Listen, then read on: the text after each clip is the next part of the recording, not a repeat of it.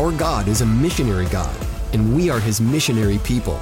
You're listening to The Sent Life, the official podcast of the Center for Great Commission Studies at Southeastern Baptist Theological Seminary.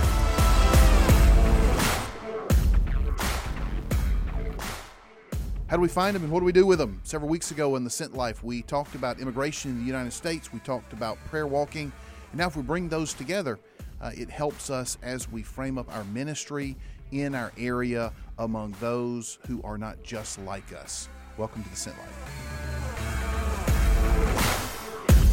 Hey, Keelan. Hey, Scott. How are you? I'm all right. You? I'm good. Semester's landing like an airplane. It's, it is. Uh, let's hope it doesn't crash land like an airplane. I don't think that it will. I think we've got a good bunch of students. I think we're going to have a great semester and a great That's end. That's right. Hey, look, man, so today we want to bring together several different themes from podcast over the past month or so. Yeah, that's right. So if you all who are listening have been kind of tuning in with us for this whole season, uh, you heard a few weeks back, uh, Doctor Job and I, we actually took to task this idea of evangelism cross-culturally done here in the U S because we have such uh, kind of pace-setting immigration now that being able to engage cross-culturally is a real live thing. We talked about diaspora missions was the term that we used to describe it at that time and said that this is actually something that anybody in a church can really engage in. You don't have to have been a missionary to engage your cross-cultural neighbor with the gospel. Instead, you just need to be able to be a learner, right? So we had that that conversation. Add to that, the last couple of weeks we've spent talking about the practical matters right. of evangelism. We talked about the need to have tools and mastering some of those to be able to engage in these gospel conversations.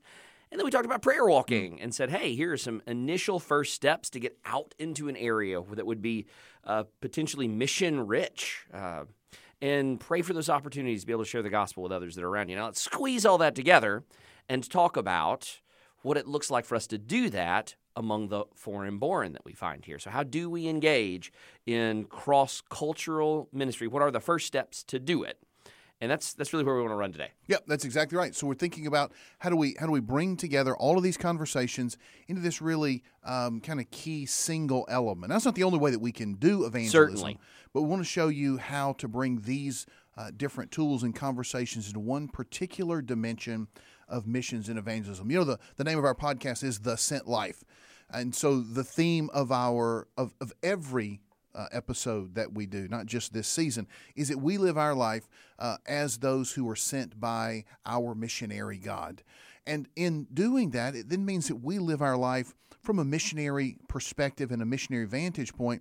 No matter where we are, no matter what we're doing, we're God's people on God's mission. And here, particularly, how do we how do how does this apply when we're thinking about ministering among those that aren't just like us? And so, Keelan, one of the questions that we ask is, well, how does a church begin a type of ministry uh, that really discovers and finds these people? I mean, it's one thing for me to go to, say, an ethnic restaurant or to end up, say, in a gas station or someone where there's someone behind the counter who I know is not Uh, from the same place that I'm from or where I'm from, but but on a on a better sense for engaging in ministry, how is it that we can actually begin to find and begin to locate peoples and neighborhoods and communities in a way that empowers us to be effective in ministry? Yeah, so there's the there's the key question to this issue, isn't it?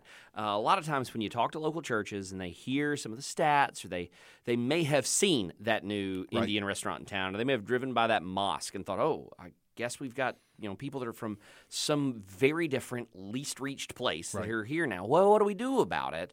Uh, one of the first things that, and this is a thing that most people just naturally feel anyways, one of the first things we have to deal with is the fact that uh, those people, uh, those uh, that foreign-born group from wherever that may have landed nearby where you are, right. uh, they occupy the same neighborhood oftentimes. Mm.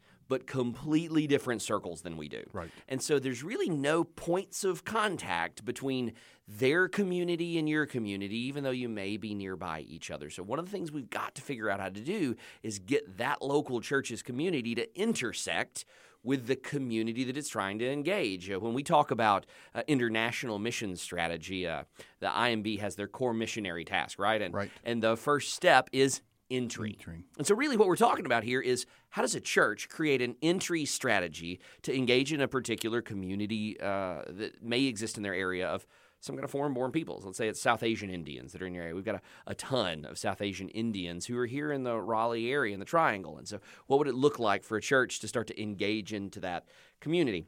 Well, in order to answer this issue, I tend to say to a church, it's a lot simpler than you may think that it is. Hmm. We often want to run toward, oh, I, I need to find some kind of cultural anthropologist, or I need to get some census data and try to do some kind of high-level strat. No, you don't actually need to do hmm. any of that.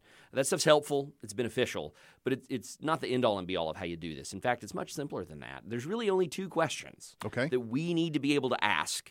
Uh, this is kind of true of mission strategy development in any sense. Uh, but there's two questions that a church needs to think through. Okay. It's as simple as this. Question one, who's here? Hmm.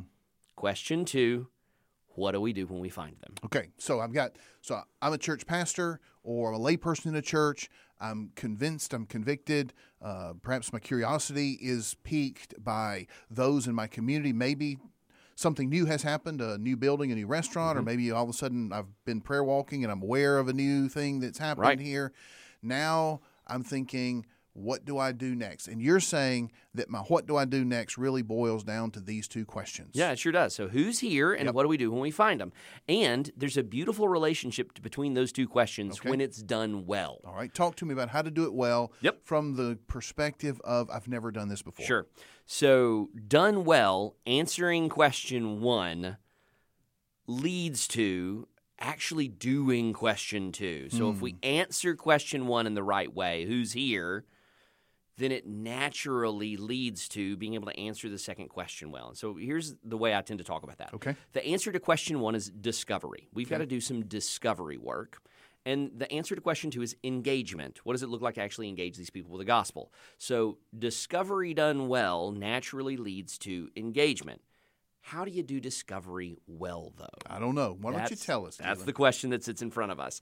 So uh, a while back, I'll give you guys some some experience that we were involved in here in Southeastern. Right. We we had a, a thing we did. We called it the People's Next Door Project. We got involved with a state convention in Virginia, North American Mission Board. We were trying to figure out. We knew that this diaspora thing was an issue, and we needed to engage somehow in finding where all these different uh, unreached groups were in one of our major metro areas so that we could develop a mission strategy to engage in the work. So here we were put to the task. You had one of our, our missions agencies, you had a state convention, and one of our seminaries saying, right. what are we going to do about it? Uh, so we picked D C, Washington, mm-hmm. D C, as a place to pilot uh, a research right. uh, project for people group discovery. And I went up there for about a year and took a, a team of, of folk to do some research. Well, when we got there, the realization landed on us that we're in a greater than six million person metro. Mm-hmm. We've got a little less than a year to figure out how to map that. We knew hundreds of people groups that right. existed in this area. We just didn't know where any of them were, where to start. We had no data. Um, just some rough information from the census about total foreign-born numbers that we found out were radically low. Uh, now, as we were up there, we started trying to ask the question, how would one, without having a background in cultural anthropology right. or, or any of those kind of things, try to figure out where all these people were. Well, so how would well, a normal person... How would a normal person do this? Exactly. Well, we were sitting at Starbucks one day. Where just, normal people where sit. Where norm, normal people sit. Uh, right outside the archives, actually. So the National Archives is just a neat little Starbucks that's mm-hmm. sitting over there in the corner. And it was getting about time for lunch. So mm-hmm. think, you know, ten thirty or so, getting hungry, kind of fretting over how in the world we're going to get involved in this work. You are an old man if you eat lunch at ten thirty. Well, I'm starting to get hungry at ten thirty. That's okay. not eating lunch. You got to you got to prep and plan for these things because okay. lunch is at eleven. I am an old man. Um, so we're sitting there thinking to ourselves, well, I'm getting hungry. How in the world are we going to do this work? We don't know, but I'm hungry. So I've got an iPad in front of me, and this was back long enough ago that there was an app called Urban Spoon. It's long since gone, but the whole point of the app was trying to find good restaurants in big cities. And so I looked on the app and started trying to find a restaurant. I'm, you know, we're new to D C. We don't know anything. What's a good place to eat? One of the categories in the restaurant, or one of the categories in the restaurant options was Ethiopian food. Okay. And so I'm like, well, that's weirdly specific, and I tapped the button on Ethiopian food, and the map on my screen populated with about thirty or forty push pins for Ethiopian restaurants. Wow. And as you looked at the map, there was a cluster over here and a cluster there, and then this area where there was none at all. And a realization hits, well, that's probably where we can go to find the Ethiopians. Interesting. And so what we started doing at that point was a very simple process of cataloging what we refer to as points of interest. Okay. Now, a point of interest, really simply said, is any brick and mortar location. So we're okay. talking about a physical place here. All right. Where you would be able to go and actively engage with a particular group of people. Okay. So think a mosque, a temple, think a particular kind of restaurant or a, a dry goods store, a market, a fabric store. There's all kinds of different points mm-hmm. of interest. But we realize that this is this is pretty low-hanging fruit. You right. don't have to have some kind of degree in anthropology to figure mm-hmm. this out. If you just open your eyes and you start looking around and you see places that look very different, Uh, or it might be this kind of point of interest, well, just go in. Hmm. And as you go in, there's a handful of simple questions you can ask about a place and start collecting this information in a way that develops for you over time, really a map of your city. And as you do that, and you can kind of build a map out all these points of interest, you start to see areas of concentration okay. that form. And you'll see pockets in the city where particular people groups may exist. They're strategic locations for engaging in the work. So that led to the genesis of us trying to create a really simple way to do discovery. Okay. Two or three questions we're gonna we're gonna ask when we go in a place. Uh, you know, what what country do you happen to be from? Um, What language do you speak in the home, or right. did your mother speak to you? We're, we're after mother language here, right? Because if you're talking to them in English, mm-hmm. they may look back at you and go, I speak English. I'm speaking it to you right now. Right. Um, and so those questions, maybe some questions about religion, if we can get into a conversation mm-hmm. that allows that. And you compile some of that stuff together, and you start to get a sense of where these people may be from or what people group they may belong to. Uh, and over time, a picture begins to develop, and you don't really have to have a background in any of those people mm-hmm. groups to be able to do that kind of work. Um, so we did that. Okay, and so now, so now I'm answering the question, "Who is here?" Yeah, by some type of point of interest, a brick and mortar location mm-hmm. that I then go in and ask some very simple questions. You know, where are you from? What language do you speak in the home? Um, you know, basic type of questions that helps me begin to think. Okay, who's here? So, pastor, church leader, normal church, small town, uh, you know, Virginia, small town, North Carolina, normal size city. All of a sudden, I'm thinking, how do I find? I find this point of interest. I'm asking the questions. Now, what's happening? Yeah. So, here's the turn that we made. And this is the important part. When I say it's done well, this is what I mean. So, as we were doing that work, we did the work. I had a team of researchers that were up there. We got well over one thousand points of interest over the course of that next year. We had this really beautiful map that we'd built for D C. Mm-hmm. And so we had it, and then we said, all right, now that we've got all of this information, we've got this map, we're going to be able to go talk to all these churches uh, and engage them, get them engaged in the work of doing cross-cultural gospel ministry with these people groups. And so we did. We made the rounds with a bunch of churches that were in the area with all of this information in our hands. And time and time again, so here's the optimistic perspective. They were really kind of wrecked by the information. They were like, gosh, I had no idea. They were, they they saw it. They saw had somewhat of an intellectual burden mm-hmm. that they developed. And there was this concern. Uh, for many of them, it was striking information. Mm. Yet, after all of that work in D C, not a single church actually engaged Uh-oh. with the groups that we were trying to get them to engage with. Mm. Uh, some kind of tried, but it always fell apart for them. And so that demonstrated for us discovery done poorly. Okay. Now, here's what I mean, and this is the call that I'd make to the churches that you were just talking about. Right. Um, we have found out the earlier you can involve the church itself okay. in the actual discovery process, the more likely it is to lead to continued engagement in gospel ministry. Okay. Here's why. Okay. So if I went around and I'm the one that stopped in that point of interest and I met V J, the mm-hmm. guy, that the shop owner, and V J and I strike up a great conversation, and I find out that V J and his family moved here two or three years ago. Uh, and he tells me that his daughter is in fourth or fifth grade, and she's just starting in her math homework now, and she's real confused by it. But gosh, he just doesn't know how to how to help her. Right. Uh, and it would because the the textbook it's in English, and right. It's just a little too hard for him to understand how to help her. Right. Um, I'm the one that has that felt need and that felt burden, mm. that relational connection with her, and I can go tell a pastor, I can go tell people in a church about that. But that's not the same right. as inviting them in, and they know V J. Mm. They've developed the relationship with V J, and they're the ones that hear that mm. call.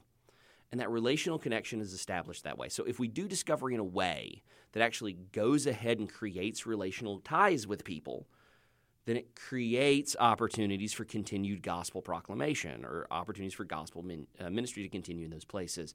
And so what we started doing was not discovery for churches. Mm.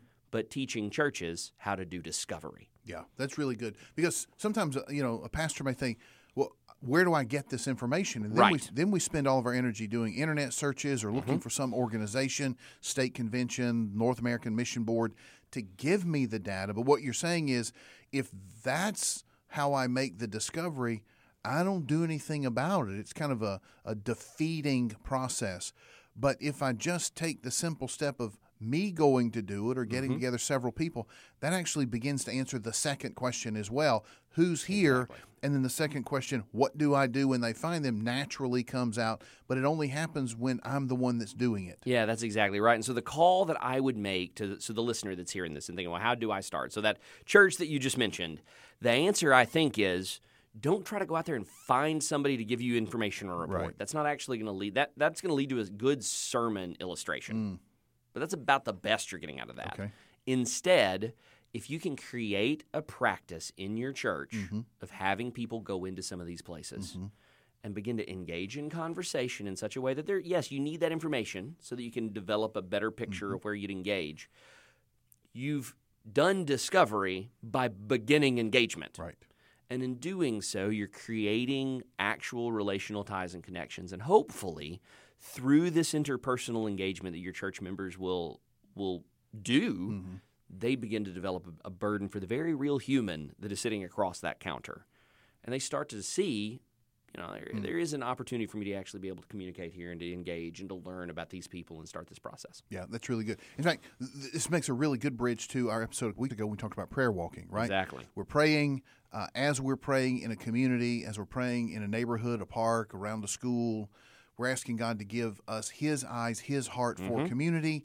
All of a sudden we see, we become aware of a different group of people or a different location. That then leads to this discovery. We're praying for these people. That opens the door for ministry. And so all of these tools begin to come together as we become more evangelistic and mission-focused people living sent wherever God has placed us. That's exactly so, Keelan, right. Now from somebody who's done this, and you've done this all across the United States of America, so mm-hmm. that we're actually well within your area of expertise, what would be some next steps that you would recommend for pastors, church leaders, uh, folks in their church who are just developing this real heart for uh, mission-mindedness, evangelistic-mindedness related to these people's next door? Yeah, so real simple. Uh, one, don't overcomplicate this, because okay. it would be real easy to overcomplicate it, and then the burden of what you created that's overcomplicated, you just don't do. Right. So don't do that to yourself. Start really small with this.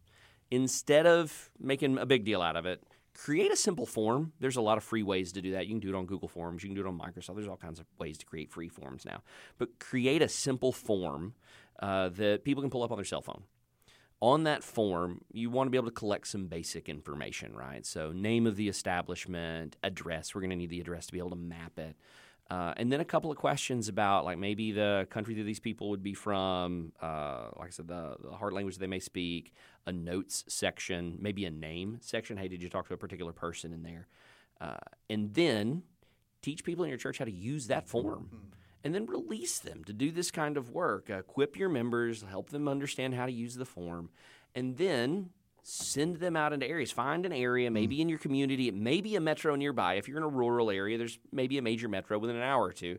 Make a Saturday out of it and find an area where this is a, a ripe opportunity. You know, you can tell, okay, this is probably going to be a neighborhood where there is a lot of uh, different groups, and let people loose. Mm. Let them go in and start to engage in these conversations. And the beauty of doing it on an online form like that is mm-hmm. everybody that submits information about whatever place they go into, it pools all that information into a spreadsheet. Right. And then that spreadsheet's actually really, really easy to use on Google Maps. Mm. And you can visualize with your congregation later, hey, look at all the places that we went and look at all the opportunities we now have in front of us. Right. And so it starts to build over time into a into a clearer picture of areas where you actually have a chance to engage.